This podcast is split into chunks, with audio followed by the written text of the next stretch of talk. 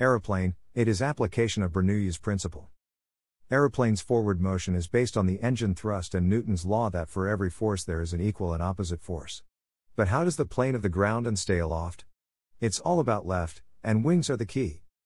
Airplane pins are typically defined with a colored top that lengthens the part of the window there, creating a fast flowing, low pressure zone. The slower moving hairs underneath is a high pressure, pushing the plane up. This is Bernoulli's principle at work, because of the real travels longer and passer over the wing, it creates the lower pressure, which is what produce the lift. Wing's angle of attack can be used to create or enhance lift, too. If the pilot pulls up the nose, the ones are angled up against the airstream. The underside of the wing hits the hair more directly, and the air, in keeping with the Newton's law, push on the wings and decide with an equal and opposite force. Disperse actual exceeds the Bernoulli lift.